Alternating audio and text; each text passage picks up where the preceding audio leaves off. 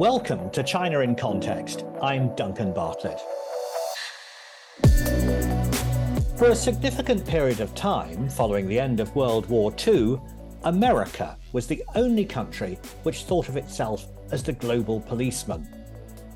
The United States still plays a crucial role in international affairs, but China now seems determined to increase its influence at the expense of American power. Xi Jinping routinely insists that time and momentum are on the Chinese side.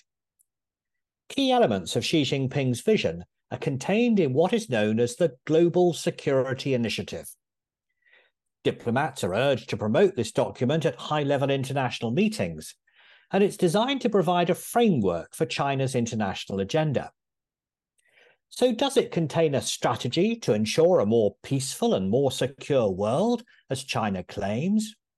Or is it an attempt to demolish the foundations of the multilateral institutions which are beholden to Washington? I'm very pleased to welcome back to the podcast a guest who's ideally placed to help us grapple with such questions. Professor Steve Tsang is the director of the SOAS China Institute, which makes this podcast. Steve, thanks for accepting our challenge to take on this important and very relevant topic. Hello, Duncan. Delighted to be back.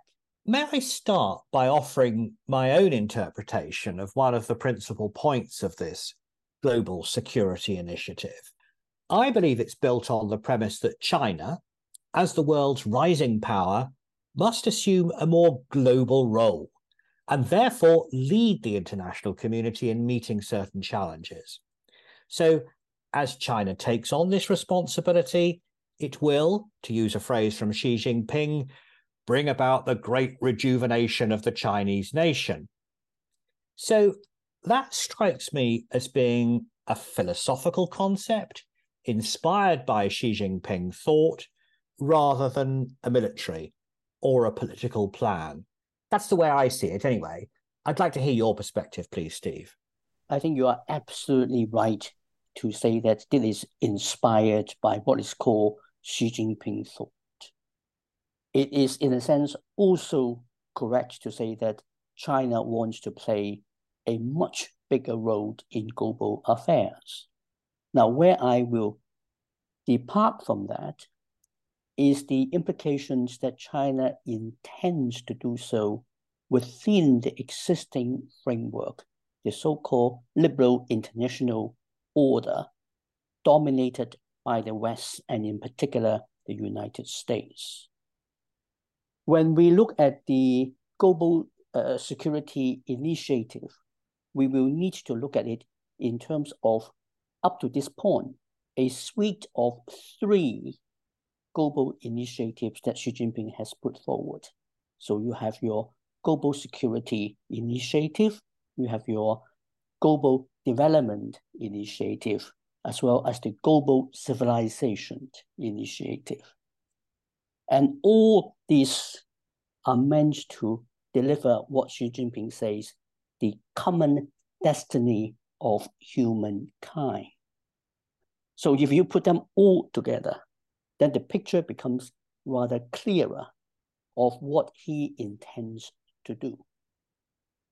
What he intends to do is to build up an alternative world order that will replace the existing liberal international order, and it will be one that will be built on the basis of the support of the global South and will therefore be presented as a more democratic order than the liberal international order dominated by the rich capitalist Western countries that call themselves democracies. Well, I think it's fascinating that what you're saying is that these three so-called initiatives can be viewed together because they reveal a pattern. So tell us more about how you see the Global Security Initiative aligning with those other big projects that you mentioned. Well, the three initiatives, one deals with the development side, which is essentially about engaging with the Global South to make them support other members of the Global South, of which the leader is meant to be China. Now, India may disagree with that, but from Beijing's perspective, there's no question which country should be the leader. The Global Security Initiative is to underline the importance of how the security of the others, not just the security of the Western capitalist countries, should be protected.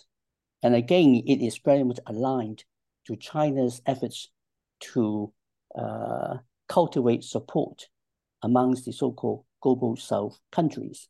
And that would also explain why Xi Jinping plays so much importance for him to attend personally the BRICS summit in order to expand its membership, but would not bother to go to G twenty. As to the Global Civilization Initiative, it is about getting different countries to see that engaging with each other in terms of a kind of, if you, if you like, civilizational or cultural dialogue will enhance everybody. The official story is to say that this is about equality and respect for every culture and civilization.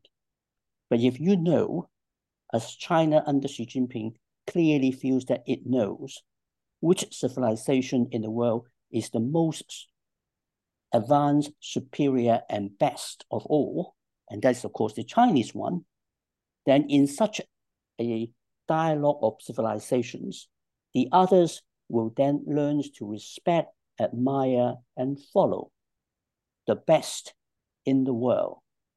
Then you therefore will have a leadership emerging from the Global South that should deserve to lead the world and create a better order. And if everybody does that, why would there not be peace and harmony and good, positive uh, development for all? I find it fascinating, actually, Steve, when you break down some of these phrases that you find in the Chinese official communication. Let me give you another one, which is connected with the Global Civilization Initiative. It calls for better relations between countries based on a dialogue of cultures. Now, look, that sounds like a very respectful and friendly way to interact. Surely our university wants to have a dialogue of cultures. But what do you think China means when it talks about a dialogue of cultures? How should we interpret that phrase? Allow me to uh, digress slightly by moving back more than a century back, when the British Empire, which dominated trade in China, advocated effectively uh, open trade with China so that no countries establish special areas of influence in China. It would sound very much like the British Empire was defending China's, the Qing Empire's integrity. Now, the reality was exactly the opposite. The British Empire advocated open, uh, an open policy to China because it has the lion's share of the trade. Now, you put it in the same uh, situation.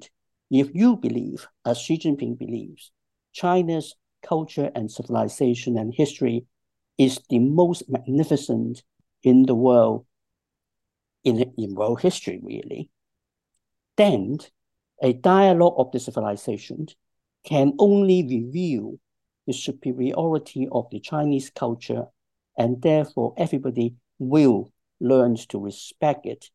And that is the dialogue that from your, in quotation marks, equal uh, interactions will result in the respectful election of the superior as the leader.